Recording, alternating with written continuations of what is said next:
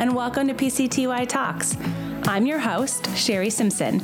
During our time together, we'll stay close to the news and info you need to succeed as an HR pro. And together, we'll explore topics around HR thought leadership, compliance, and real life HR situations we face every day. On today's episode, I've asked Amy McAndrew to join me to talk about um, legalization of cannabis and things we need to consider in our workplaces. Uh, Amy is an experienced labor and employment law attorney and the director of legal and compliance services with MEA, the Mid Atlantic Employers Association. So, Amy, thank you so much for joining me today. And maybe we could start with you sharing a little bit more about you and the work you do. Thank you, Sherry. So happy to be joining you today for this podcast. Um, so, I've been a practicing labor and employment attorney for over 25 years. My entire career has been representing management or employers. Uh, largely in litigation for many, many years with large law firms. Um, but for the past three years, I've been with MEA, um, mostly providing counseling and training services for our members. What a cool association and a really unique role that you have with them. So I'm glad you were able to jump on with me today. Um, so we're talking about legalization. So what changes have you seen in the last five years when it comes to legalization of cannabis, both for recreational and medical use? Well, the last five years, we've seen a lot in this area of the law, and that's an understatement, right?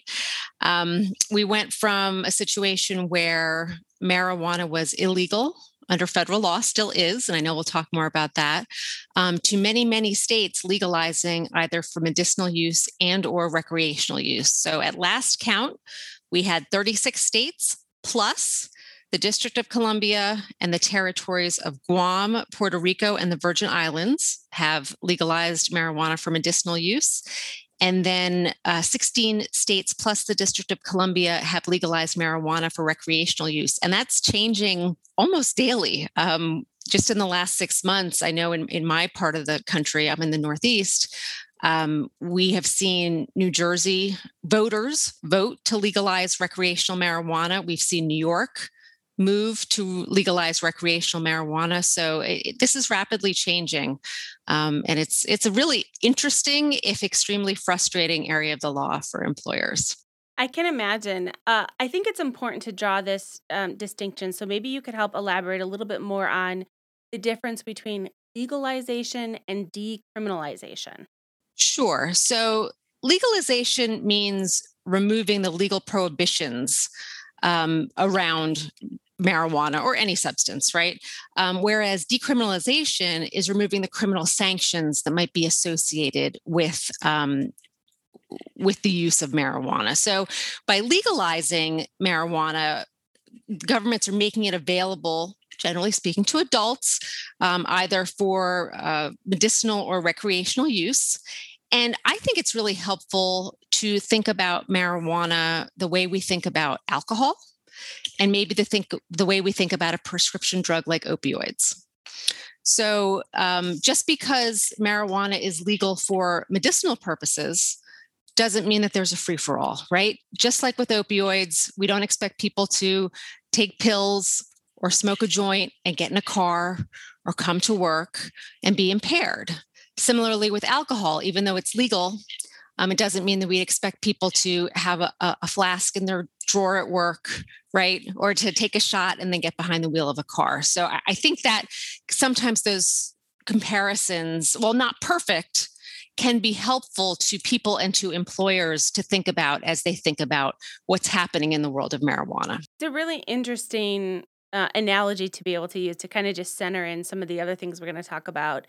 I'm curious if there's any uh, laws that you've seen that are changing that actually are covering employees that we need to be concerned about when we start to talk about, you know, policies that we need to deliver or think about creating?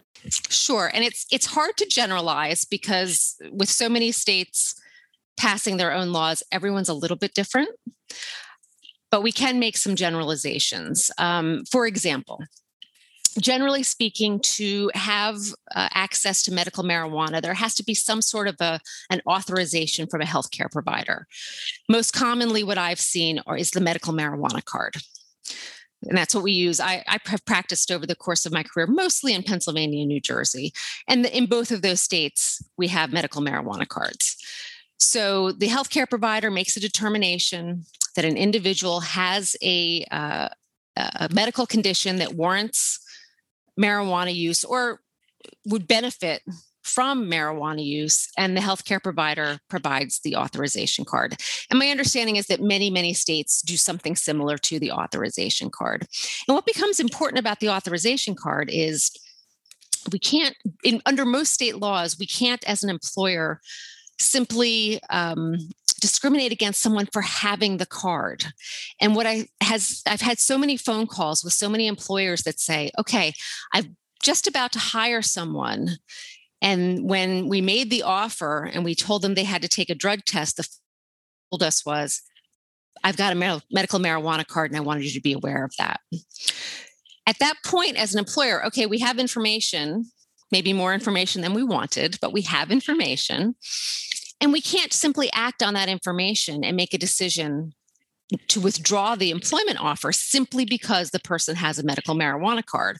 Or similarly, if we have a, a, current employee and they approach us at some point and say, Hey, I just wanted you to know I have a medical marijuana card, we can't automatically fire them just for having the medical marijuana card. Again, if we think about it a little bit like alcohol, um, it can be helpful as we make make the analogy. So, um, if an empl- if you see an employee um, drinking at a company event, for example, you know you don't want them to get behind the wheel of a car, but it doesn't mean that you're automatically going to terminate their employment. They're doing something that they're otherwise legally able to do. So you want to be careful about simply taking action against someone because they've told you that they do something that they're otherwise legally able to do. Then, of course, we get to the second step I know we're going to talk about more, which is uh, employment uh, drug testing. Yeah, it, it, definitely. I wanted to dive into that a little bit, uh, but I did want to ask you is there a variance between what you just shared if you have federal contracts? Does that change at all? Yeah, so the, the federal piece of this is is fascinating. So um, and I always, when I ever say I say fascinating in the employment law context, I mean fascinating for employment attorneys, probably not for the average person. But um, so the part of this is so interesting is that um, marijuana remains a Schedule One substance under the Controlled Substances Act. And what does that mean? It means it's not legal, right? And there was actually a Supreme Court case back in 2005 that ruled that the um, the CSA is a valid exercise of Congress's power. So that Schedule One uh, under the Controlled Substance Act, Substances Act is not going away anytime soon, unless Congress takes some action or the Biden administration takes some action. And it's been very interesting, and I, we see it with a lot of changes in administrations, especially in the area of employment law. Um, when you have a, a, a Democratic administration in the White House, the pendulum swings one way. You have a Republican administration in the White House, the, the pendulum swings the other way, and it just it keeps swinging back and forth. And that's what's happening right now a little bit around, around marijuana, right? So this remains illegal under federal law. You might remember back in about 2013, under President Obama, the Department of Justice um, put out a guidance that they were going to limit prosecution for marijuana offenses, particularly low level offenses, small scale offenses, where it was pretty clear that people were just in possession for their own use. Then President Obama leaves office. Have a Republican administration under President Trump, um, and that DOJ rescinds that guidance. Okay. And so now we're waiting to see what's going to happen under the Biden administration. We've heard um, or we've been told that President Biden favors legalization of marijuana or at least decriminalization of marijuana under federal law. But he's got his hands full with a couple of other things right now. So I don't know that that's going to happen anytime soon. But my guess is it's somewhere on the first two year agenda for the Biden administration. So that's a very long answer to your question. But so, yes, if you have a federal contract, um, you are still bound by federal law. Now, what's really interesting um, about federal law in this area is we're guided by the Drug Free Workplace Act. And I think a lot of employers, and let me back up for a second. As a federal contractor, you sign quite literally a federal contract, and it's lots and lots of pages of small print and you're agreeing to do lots and lots of things. And one of the things you're agreeing to do is to comply with this Drug Free Workplace Act. And I think a lot of federal contractors think that means I have to drug test. Not technically true. Um, you do have to have policies against drug use in the workplace. You do need to um, try to control for drug use in the workplace. You're not absolutely required to drug test. So it, it does, it can become kind of interesting um, as to how you want to approach marijuana, THC, as a federal contractor. As you think about kind of the next step to this when it comes to creating policy around um, drug and alcohol use in your organizations. Um, uh, so my question, I think, is twofold: is one, how should we be thinking about those policies? What are things we need to consider? And then B, I guess, if you have a policy in place right now where you have a very stringent um, you know, no tolerance, or you have drug testing as part of your process. How does that look? How do we have to think about those things as well? Well, I, I think there's a few pieces that go into this thought process. One might be what part of the country are you in? How prevalent um, is either recreational or medicinal use of marijuana. Um, we have, so we're an employers association based in the mid Atlantic region. We have sister associations throughout the country. And I've thrown this question out to some of my sister associations saying, How are your members dealing with? The marijuana situation. And for example, we have a, a sister association in the Northwest who said a lot of uh, our members are abandoning THC, at least in pre employment drug testing, because if Otherwise, they would never get anyone who passed the drug test. They would have no employees. So that's that's the first thought. Where are you? How prevalent is the use of marijuana? How is that going to impact your applicant pool? And we know right now, even with high unemployment, um, it's hard to find employees in the current uh, economy. So that's the first thing I would think about. But the second thing I would think about is what kind of job are you hiring for?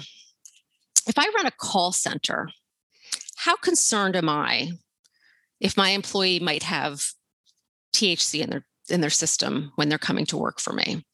Probably less so than I am if I'm hiring a forklift driver, right?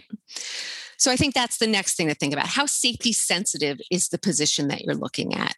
And then at what point in the employment relationship might I want to test? And this is a good time to talk about THC, that's the uh, active component in, in marijuana that gives that high feeling. One of the challenges behind THC is that it's not like alcohol or some other drugs that go through the system and leave the system very quickly. THC lingers in the system. And that's has been one of the arguments for a long time about legalization. How are we going to know if people are driving while impaired or people are coming to work while impaired if we don't have a good test that tells us?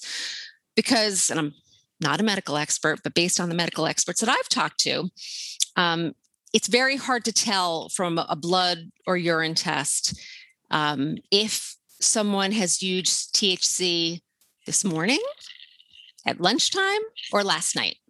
So that's one of the one of the great challenges. So you as an employer need to decide when am I going to test in the employment relationship. So like I said, if, if I'm hiring for a position that is not safety sensitive, it may very well be that I take THC off my panel for pre employment hiring because there's very little risk in doing that. But what about once the person is working for me? Do I still want to have an avenue to test if I am concerned that they might be coming to work impaired? And I would say in most cases, yes, you do. Because even if it's not a safety sensitive position, even if it is, to use the call center example again, even if it is that, I don't want some someone coming to work who might not be doing their best job because they're impaired by some substance. So it is advisable to have um, a reasonable suspicion component to your drug testing policy. Many employers also have mandatory testing after an accident, usually an accident that causes either bodily injury or damage to property. Um, and in those cases, then you'll be testing um, at a time where it, it will be helpful to have that information and might allow you to make an employment decision. So, for example, with regard to reasonable suspicion, and this is actually something kind of interesting that's just came down the pike in New Jersey. New Jersey has just uh, legalized recreational marijuana. Part of their statute um, is going to require training for supervisors to recognize uh, impairment in the workplace. And certainly at MEA, we've always recommended that you put all your supervisors and managers through something called reasonable suspicion testing and that's that's what new jersey is going to do but they're going to standardize the testing which should be very easy because what you really want as an employer you know we all through our own experiences think we know what impairment looks like but you want your your supervisors to have some training around that. And so, in an ideal situation, if you have an employee who's come to work, appears that they may be impaired, whether it's um, they have trouble with their gait or with their movement or with their balance, or they're slurring their speech, or they seem overly sleepy, or whatever it might be. Ideally, you've got two supervisors who've been trained who can observe the individual and make a decision as to whether or not they think that individual is impaired, at which point the individual would be sent for drug testing. And like I said, because of the challenges of testing around THC, if you have observation of impairment plus your positive test, you as an employer are going to be in a much better situation to terminate that employment than you would be if you only had one of those two things. And I think it, it goes back to your example of alcohol eh, using the same you know ideology is you know if you're observing these behaviors and then you test um because i think that's definitely something you do have to keep in mind the difference differences in testing and what you actually are getting from that test and i, I really liked your example of uh thinking about the state that you're in and your employment pool and and those kinds of things you know going back a little bit to medical use how does that play into things like ADA accommodations. If you have somebody who can uh, utilize medical use, doesn't seem impaired, uh, uh, how does that play out if you have, let's say, a no tolerance policy in your organization? So let's start with saying that it's not actually ADA that applies. ADA is Americans with Disabilities Act. That's a federal law. Marijuana is illegal under federal law. So we're not, we're not talking about ADA. We're talking about the state equivalent of ADA. Every state has an anti discrimination statute. Every state makes it illegal to discriminate against someone on the basis of disability. And so, largely speaking, um, these cases are going to wind their way through state courts rather than federal courts. Some of them end up in federal court, but a lot of times they're going to end up they're going to be in state court. So that that's the first kind of interesting thing. Unless or until marijuana becomes illegal under federal law, this is mostly a state law issue. Um, most states have said simply having that medical marijuana card is not a disability. Makes sense, right? Just because I hold a prescription for some sort of drug, that alone does not make me disabled. It's the underlying condition, it's the thing for which I have the prescription. And in the cases of marijuana, uh, marijuana can be subscribed. Um, prescribed for a lot of different things. It can be from mental health issues like anxiety to cancer um, to MS, um, lots and lots of different types of conditions um, warrant the use of medical marijuana. So, as an employer, once we know that the employee has a medical marijuana card, we probably know, or we have reason to believe, that the individual is somehow disabled under state law and that there might be a situation where reasonable accommodation is required. What's been argued in most of the cases that have gone through the court system is that as an employer, I am required to accommodate a positive test for THC. It's an interesting theory, right? Um, and some courts have agreed. Um, now, these are all these cases are winding their way through various court systems, um, and a lot of them there have been decisions at preliminary levels. Um, very few have gone through trial and verdict. Um, so we still wait for those things because what happens a lot of times is you file a, a lawsuit, there is some uh, initial wrangling in the court system. The court goes one way or another, then the case settles. We have not really seen many of these go through to trial. So I think that will be interesting too to see where that ends up. Um, but as far as the cases that have been decided so far, some of them fall to the employer, some of them fall to the employee. There is no definitive way that these are going. So it is interesting to watch um, as an employer. So, and then employers need to make decisions. How how conservative or how aggressive do I want to be on this topic? Um, do I want to be? Do I want to risk being sort of the poster child for the lawsuit? So it's it is interesting. And then a lot of time, but a lot of times you might be weighing the legal risk against the sa- a potential safety risk and that's you know that's what we talk about all the time as employment lawyers is where are you weighing your risk um, and so and that the way that's going to turn out is going to be different for every employer it leads right into my next question that i kind of had in, in mind is around litigation that employers should be watching when it comes to things like terminating and employment practices all related to cannabis so there are a bunch of cases, as I said, winding their ways through various systems. Um, I was trying to compile a nice list, but I, I, wasn't able to, to put one really together. I know we've been watching some here in Pennsylvania and New Jersey. Um, but like I said, what happens a lot of times is at the beginning of litigation, a court makes a decision on something very preliminary and then a lot of times those cases end up settling. So it, part of it is which employer wants to be, as I said, the poster child. Who wants to take this all the way through the system and spend potentially, you know, hundreds of thousands of dollars to do that? And I think that's going to end up being a large employer. It's not going to be um, a lot of the smaller to mid-sized employers that we deal with at MEA. And I wouldn't advise them to be that poster child, right? Um, leave that to the big boys, as I say. I love that. Um, okay, so as we wrap up, what are some, you know, couple, two, three, five takeaways for employers to think about as they're, you know, navigating, you know, the legalization and in some scenarios decriminalization of of cannabis and um, they're concerned about compliance. What are some things that you know you have as your, your top couple things that that really people should walk away with? First of all, be informed about what's going on in your state. Have have your legislature legalized marijuana for medical use, uh, recreational use, or both. With regard to medical use, what's the process that someone has to go through for medical use? Is there a card involved? And what does the law say as far as discriminating against someone for simply holding a card? And once you know that, you can be informed about crafting your policy. And then what you really want to do when you lay out a policy is obviously give the employer's position on drug use. That's not something that's allowed in the workplace because remember just because you're allowed to to drink legally or smoke marijuana legally again doesn't mean you can have it in your desk. Doesn't mean you can go out to, uh, to your car at lunch and use it and come back to work. Um, so you really need to think about what's the process that you want to use as an employer with regard to testing do I want to do pre employment testing? Do I want to use reasonable suspicion or post accident drug testing? If I do, I need to have those in my policies. And then if you do want to test, um, especially for reasonable suspicion, what are you going to do to make sure that your supervisors and managers are educated so that they can notice and detect the signs and symptoms um, of drug use among your employees? And overall, I would say you know, sort of the last point is to be flexible. This is a, a ever changing area of the law.